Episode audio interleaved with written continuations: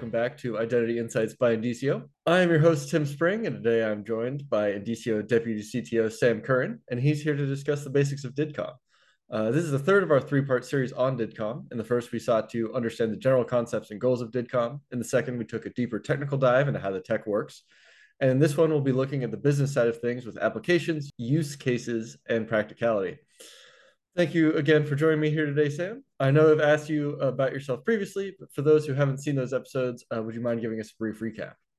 Yes. So I uh, am uh, Sam Curren, obviously. I uh, I work uh, with the Hyperledger Aries community as a community organizer, um, as well as uh, I'm a, an architect for Indicio. Um, that's that's where I get paid. Um, and then I I'm also heavily involved in DIDComm. I have been since the beginning, both uh, sort of with its birth within the Aries project, and then its its uh, formalization is is DIDComm v2 inside of the um, inside of the Decentralized Identity Foundation in a working group for that purpose. So, topic near and dear to my heart. Awesome. Well, no, happy to have you back uh, once again with us. Uh, so we've discussed a bit about how DIDComm works and to some extent some of the cool things that you can do with it. Uh, I was wondering if we could start today off with talking a little bit about the practicality of DIDComm and from a leadership perspective, you know, why should they take an interest in DIDComm? Uh, will provide cost savings, competitive advantage? You know, what is kind of the draw of DIDComm?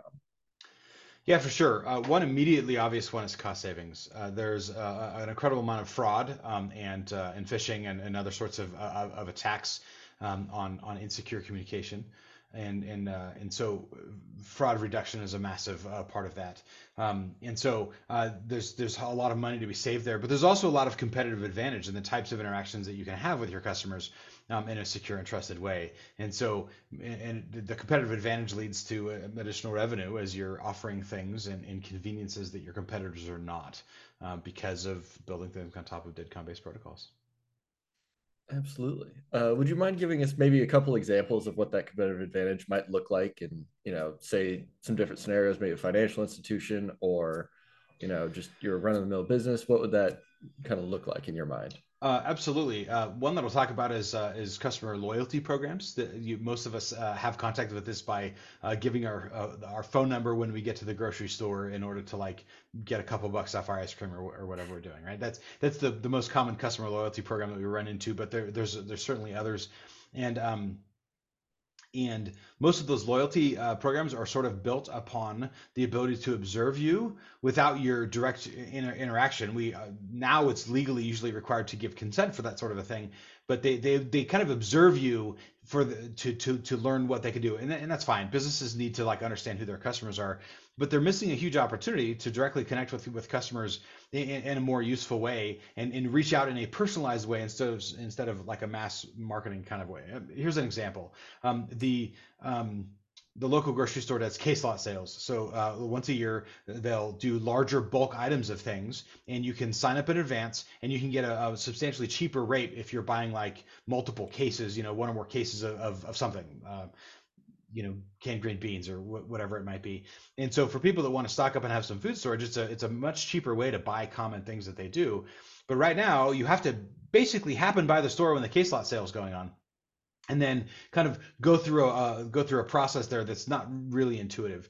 And they do have the opportunity to recognize um, as a customer, they already they already know what I buy. They already know that I buy canned green beans or as the case may be or, or whatever. And they have the opportunity to to reach out to me and say, hey, during our case lot sale, uh, would you be interested in these specific items? And not blast me with everything that they have available, although they could, you know, that's that's not a bad thing to sort of make available but the real messaging they want to give is like hey here's things that you may have ordered before either in a case lot sale or not. Are these things you'd like to participate, participate in our case lot sale? And because it's arriving not as a, uh, a spam generalized marketing message or anything else but it's arriving over like a trusted connection that i have with with the store in this case then then this is something that I have more control over receiving, and so and so it is not subject to the same amount um, or, or the the same spam tactics, for example, which means I'm much more likely to see and engage in that. And because that's a secure channel, I can respond to them and say, yeah, I'd like five, and they know they, they know the relationship that they have with me without me having to like fill out forms or a bunch of other weird stuff which means that now they have a, a record of what I would like. Um, I know that, that that they saw that information. Um, you know, I could be provided a receipt over the same thing, for example, um, and, or, a, or a summary of my order.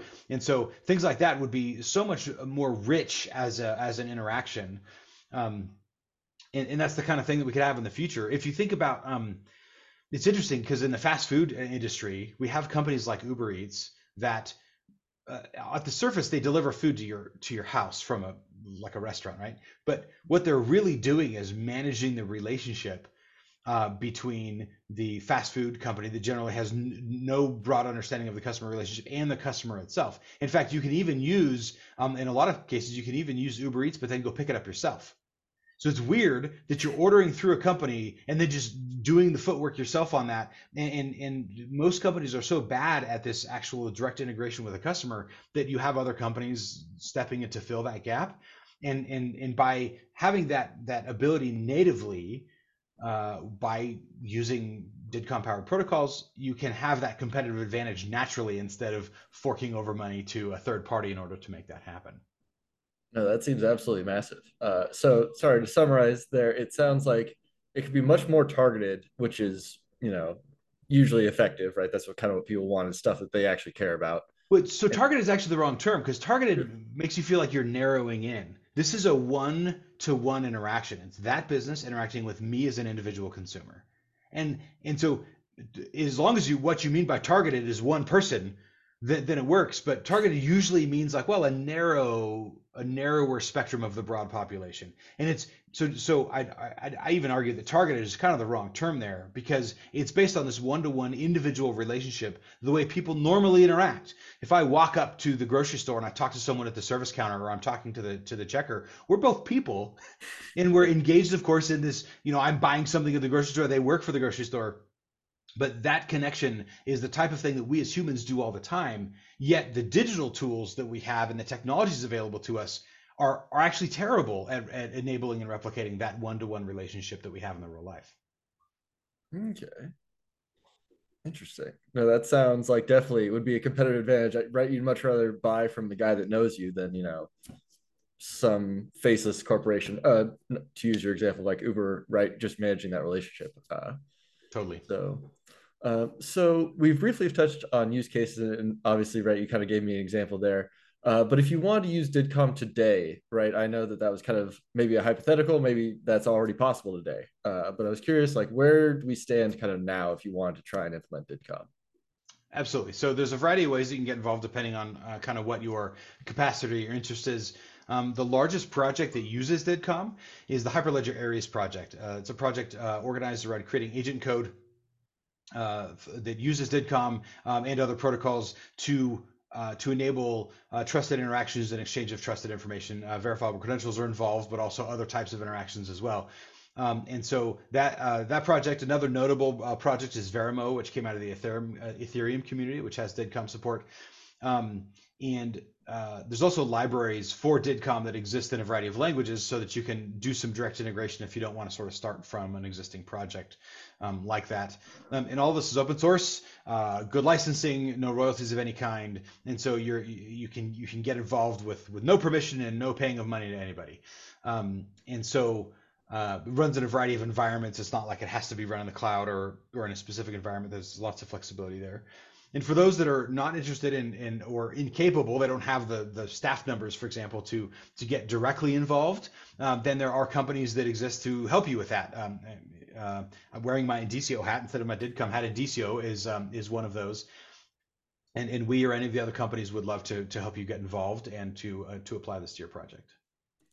All right. And what does the typical project kind of look like? Is there a you know a timeline to implementation you could kind of talk about, or uh, you know, how long does it take to build something, you know, using this te- kind of technology? Right. So that's a good open question. Um, it, it, spans the it spans the spectrum. Uh, a good comparison is thinking about like you know creating a new website, for example, or, or even rehabbing an old one. Um, uh, you can turn around a small project in a very short amount of time um, with really narrow goals. You know exactly what you're doing, um, and, and that's something that you can make happen uh, very fast. Um, the uh, but a super large website would take a, a long time, perhaps even years, to reach a full vision of what you really want it to be. Um, and, and DIDComm projects are the same in that uh, very simple ones that you're going after can be can be accomplished, uh, you know, quite simply. More complicated and, and involved, uh, you know, projects might take quite a while to to reach, you know, sort of the full. Um, deployment that you imagine. Um, there, of course, it's possible to grow that, and so we advise people to start smaller, uh, pick something that, that is valuable to you, um, that makes sense and works, um, implement that, and then you can you'll learn a lot in the process, and you can build onto that as you expand the project. So it's a little hard to give you an exact one. Um, you can turn around, you know, uh, small projects in, in, days, uh, you know, much larger projects can take years. So I know you mentioned that, right? This is an open source project. It's being worked on by a bunch of different groups, uh, and obviously you're kind of very familiar with it. Uh, are there any things that you could point to where like, hey, you might not be able to do that today, but maybe six months, a year from now, like what are the next goals of the the DIDComm project?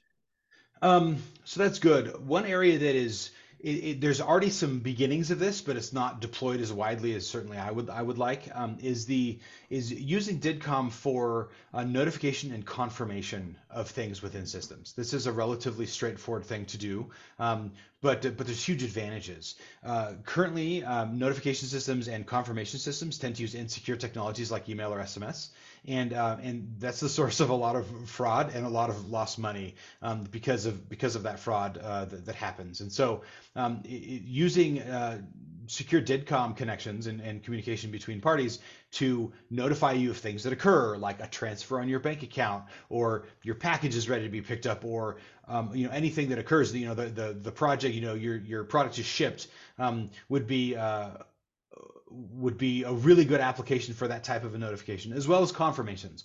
Sometimes something will happen in a system and it's it's important enough that you want to be able to confirm that action. So again, for a bank analogy, you know, you could uh, configure in a bank so that if you uh, transfer more than a certain amount of money from one account to another, that they would send you a message to confirm that that was. You know, the, the most common form that we get um, uh, of this today is when the credit card company sends you a text and said, "Hey, did you just spend $67 at whatever whatever store?"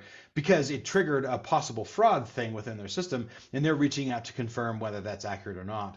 Um, and so doing those types of confirmations over DIDComm avoids the the insecurity problems that, that come from these these untrusted forms of communication kind of deal with it. Um, and and and security companies and, and credit card companies, et cetera, they sort of metabolize and, and absorb the cost of the fraud that comes from this, but they shouldn't have to. We should have a reliable way to know that the message got to where I wanted to, and, and it's coming back and it was secure and unobservable in, in, in the path. Um, and, and SMS unfortunately just isn't that technology. The the the easiness of of, uh, of getting SIM cards cloned and things like that um, ends up you know causing problems. And it seems like every every six months there's some celebrity that gets hit by one of these uh, these fraud tactics, and that doesn't have to be the case. So there's lots of really magical things that I could talk about from a business case, but but really practical and that I existed I wish existed more was simply using something like DIDComm, um, well, DIDComm, since we're here talking about it, for secure confirmations and notifications of things that happen in your systems. Okay. And I think you touched on it really briefly there, but I think it's worth kind of going into that a little deeper is what exactly makes it different from that SMS message and why is it more secure? Uh, if you could talk about that a little bit. Totally. So um, uh, SMS um, relies on the the good behavior of the cell phone network in order to not lie to you, um, and that's getting a little bit better. But it's still entirely possible, for example, to send you a text message from a from a number that I don't have. I can send you one from the White House switchboard, or I can, you know, se- send you one from someone else, um, which means that you have an authentication problem. I don't actually know who's sending me that message uh, quite directly, um, which means that I don't know how much trust to put in it, and and, and that's a problem. Um, DIDComm is based uh, on uh, encryption that uh, that is mutually authenticated, meaning in the process of decrypting a message from someone else, I gain cryptographic confidence of the, of the of the private key that was actually used to send that message to me.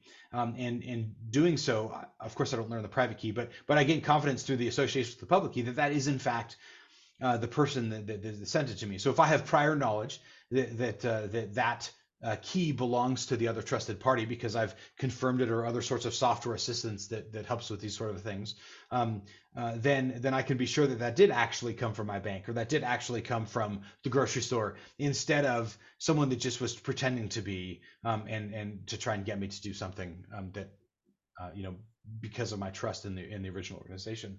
Um, And in that one feature, the ability to have that uh, mutually authenticated encryption uh, back and forth between parties um, means that other people can't observe it, but it also means that that you can't, without you know crack, cracking the cryptography, which is insanely hard, you can't pretend to, to be somebody else in an effective way.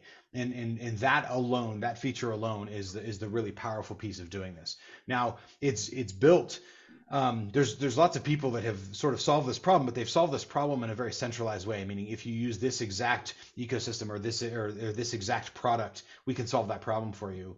Uh, because this is built on on DIDs and their DID documents and DIDComm, um, then it, it's done in a way that uh, that supports a uh, you know a, a, a flexible ecosystem of technologies that doesn't mean you're like locked into licensing or or figuring this or you know or, or, paying some company to solve this problem for you it's architecturally solved because of the technologies and the open standards that it's built on okay uh, so I know that right Indicio has started to use DIDComm and is looking to use DIDComm more in our technology. I'm curious if you could talk about why that's so important. It feels like it could have been like part of your your previous answer. Obviously, was uh, was right because it's secure and cryptographically proven and all that. But uh, it is, but the interesting part is not the technical bits. It's what happens because of the technical bits.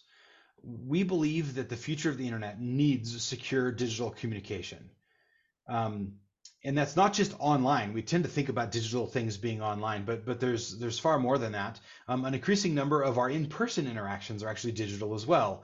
Um, whether we're uh, you know interacting through an app with another person, or we're coordinating payment, you know we're we're using our phones to pay for something, um, stuff like that. Uh, there, there's more digital interactions. Um, uh, that are happening, including like badging into a through a security door at your company, right? That's also a, a digital communication interaction. And we need more of that. Um, and the internet, because of its history, we've talked about this uh, a little bit in the past and in other places, the, the internet didn't come with that built in. And we believe that there needs to be some fundamental introductions, not things band-aided on, but we need the development of technologies that do this sort of as a core feature. And, and, and we believe that DIDComm is, is the technology that we've got now that, that enables that, um, so that we can have trusted digital interactions and trusted digital relationships um, regardless of whether we're in person or online. And, and, and that's the type of thing that we, that we need to do. So we use DIDComm not because of the technical aspects directly, but because of what the technical aspects provide us and our customers in the use of them. And that's the important bit. We need trusted relationships and trusted communication to happen on the internet, and it needs to happen in a way that isn't bound to a specific proprietary technology or you know licensing fees paid to some organization or some centralized uh, you know body involved. These technologies provide all the features that we've talked about without any of the downsides of, of being based on on a sort of traditional you know vendor offered technology um, that that is not open source and based on open standards. Yeah, makes sense. Um, so uh, right, you kind of touched on a little bit there, but uh, I was wondering if you could talk about how, right, this is an open source project and therefore is contributed to by a bunch of different people from all over the place. Uh, I'm curious if you could talk about kind of the benefits that really exist for companies using this kind of technology. Is right, obviously the open source, and who knows who's contributing to it. And are there any downsides or just things to be aware of when using uh, similar technologies? Yeah, so um, open source is um, it's a fantastic uh, business model approach to software. And the people doing open source don't tend to think about the business models of it. They're a bunch of you know nerds working stuff out. But but the the really uh, it is a business model because it means that companies invest in the development of software, but rather than holding that software back, they contribute it to the community. And and it helps. Uh, it it takes to have an effective open source community. You need businesses willing to fund involvement in uh, in these these technologies. Uh, and then and then do so in an open way so that everyone can benefit. Um, the the really there's a handful of really useful uh, features that that open source provides, and one of them is that the source is available, um, which means it, it's uh, the highest amount of scrutiny is available um, on the on the code and on the approaches itself. Which means that if uh, you can't really you can't really lie about what it does because people just go look at the source and, and, and, find out if you're lying or not. Which means that the, the software either has the features or it doesn't have the features um, or does things in a particular way or doesn't, which means when we're in today's world where we're focused on um, uh, on privacy and, and phone home technologies and, and, and, we're unhappy about software that's doing things behind our back, there's not an opportunity for things to be done uh, behind our back in open source software. Another business benefit is the continuity of service. Um, if you come to a vendor, um, including Indicio, and you uh, want to get software services from us, you're relying on our continued existence uh, as a business. And um, sometimes businesses go out of business, but the other thing that happens is sometimes they get acquired, and and sometimes priorities change, and and and the new company no longer wants to to fund an area of development, and um, and and that's uh, that turns into a problem. There's a slightly graceful way out of that, and that the company could choose to open source the technology at that point. But the problem is, is that when they do that, it's kind of like delivered as a almost as a dead project, meaning we're not going to support this anymore. So if anyone wants the remains of this project, they're they're welcome to come build on that. A better strategy is to build on software that's open source all along because there's a developed community around that code base, which means that there's likely to be other vendors that can support you in those technologies as well as um, uh, you know as, as well as the ability to dive in if necessary or if desired and, and actually be directly involved as a company so uh, those are those are some of the benefits, and, it, and it's pretty powerful. Um, we we believe in open source here at Indicio because we want to, uh, and, and what we do as a as a company is help people um, adopt open source technologies. And to do that, we we package it up and we make it a little bit easier to do um, to do these things. But um, but we we actively contribute back to all of the open source projects that we draw upon because we want that to be a healthy ecosystem and we want people to not be afraid of being involved in the technology because they're uncertain about a vendor that out of necessity is relatively young. You can't find a decentralized identity SSI company that's been in business for 25 years because the technology hasn't been around for 25 years, right? So, um, so having some confidence in the in the continuation of the technology is good. Uh, some of the challenges that come along with that open source is that you have to understand that open source is is a thing. A lot of people think, oh, open source it's free, which is technically true. There's no licenses you have to pay or anything there. Uh, but it's a mistake to think that uh, you shouldn't be involved in contributing to these open source projects, um, and and and may need to because you might want a feature that just isn't available or hasn't been provided by by other folks. And so um, on on the plus side, you are capable of adding the feature to the software that you want on, on the on the flip side, it's your responsibility to do so if no one's going to step up and do it for you. Um, and so this is this is really about sort of joining a coalition of community members that are oriented around a code base to make this happen um, uh, to, um, to to make it occur.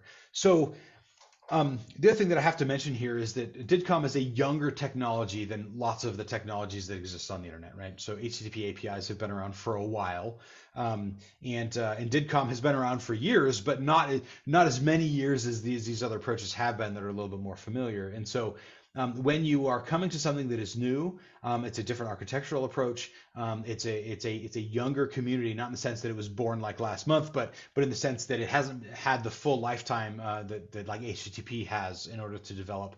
And so um, sometimes you find spots that are a little rougher on the edges. The documentation isn't, isn't as clear as it could be, or or there's a there's a missing piece of a library that you would like to exist that doesn't yet. Um, those things will come. And if you would like, you can wait for those to come along. But if you wait, you're going to lose the competitive advantages and all the and all the cost savings um, and the other things that we talked about that can come by the use of the technology. So it's not it's not a reason to not use it. You just want to be aware uh, as you as you adopt these technologies that uh, that because it is newer, it's going to take a little more effort than some of the more established technologies in order to to implement it and uh, and and make those things happen inside your project. So right, you mentioned that DIDComm is kind of that younger community. Uh, and right, since open source software is you know kind of built by the community, I'm curious how many people are kind of working on it, or if you could take a guess at like the size of the DIDComm you know initiative currently. So a guess is necessary. Uh, typically in communities like this, uh, if you have um, to, make the percentages easy, if you have 100 people that are involved or and in using the project, then then 10 of them are actually going to be vocal uh, about it meaning they'll show up to meetings they'll post issues um, on the code etc and then one of those people is actually like a, an active contributor to the to the uh, to the source code directly. It's it's a instead of sort of an active observer it's an active participant. Um, and so that's a bit of a rule of thumb when it comes to sort of visibility of communities. Um, and so uh, we uh, regularly have, um, so there are DIDComm spec, uh, there's a DIDComm spec working group, which uh, meets a little less regularly now that the DIDComm v2 has, has been stamped. Um, and then there's a DIDComm users group at the DIF. Um, in, in attendance there, uh, it's a little harder during the during the summer season because of uh, vacations and everything else. But we, we regularly have um, you know 15 people in attendance there. Um, and then if if uh, and then of course you have the other projects that use it. So uh, I mentioned Veramo and, and, of course the Hyperledger Indy, pro- Indy project that uses it. And in those meetings uh, within Aries. Um, and these are the people that are using it, not necessarily seeking to contribute to it directly. Um, uh, number the the regular meeting participation at those meetings probably collectively is is on the order of maybe 70 um, 70 to 100 and that's like either weekly or biweekly depending on the cadence of those meetings. Um, and those are the people that are actually uh, actively participating um, it's delightful to me when it, when when I hear about a project or someone that's doing something with DIDComm that like I didn't know of, and they're like, "Hey, I did this cool thing. Do you want to see it?" I'm like, "Yes, I do," because I'm a huge fan of the technology, of course, and so I love discovering uh, new things that I didn't know that happens. And so there's a lot of projects like that that are kind of lurking. People are just doing their thing within a business or whatever else and don't necessarily surface it up to the rest of the community. Um, we love it when people do that. It's super uh, fun uh, and motivational to see that happen. Um, so uh, those are some numbers you can kind of extrapolate a little bit about uh, about you know regular attendance and contribution and, and things like that. Um, so it is it is uh, still young technology, I, it, but it has I need to stress this it, it is production ready. It, it is in production applications today. Um, it is being used across code bases, um, you know, written in various places. It's a it's a successful technology from that perspective. This isn't an idea. This is a this is a, a, a usable and deployed technology today um, that that provides these advantages. So when I say young, I don't mean immature. I just mean that when you're trying to compare, you know, with technologies that have been around for decades, where we can't compete on the decades thing because it is newer than that. No, absolutely. I think 70 to 100 people, either weekly or biweekly, actively showing up to to really work on and care about this technology is awesome. And uh, that leads to hundreds of people that are actively involved, but just just not showing up. Yeah. Right. Sometimes because the world is inconveniently round and the meetings are a really inconvenient time for their time zone. Yeah, that's totally fair. Uh, well, it looks like that is about our time for today. Uh, if you at home are interested in learning a bit more about verifiable credential technology, uh, please be sure to subscribe to the channel. We'll continue to bring you some more educational content. If you have questions or specific topics that you'd like for us to cover, go ahead and leave a comment below. We'll be sure to read address them. And thank you again to you, Sam. Uh, we will make sure to include the same links as before to make sure that everyone can learn more about DIDComm and how to get involved. Uh, are there any particular thoughts or key takeaways that you would like to stress for the business audience? Um, join us. This is a powerful technology. Um, you uh, obviously need some technical folks, either by by you know business partners or or within your organization to to take advantage of this. Um, but it is a powerful technology, and it's uh, ready to use today.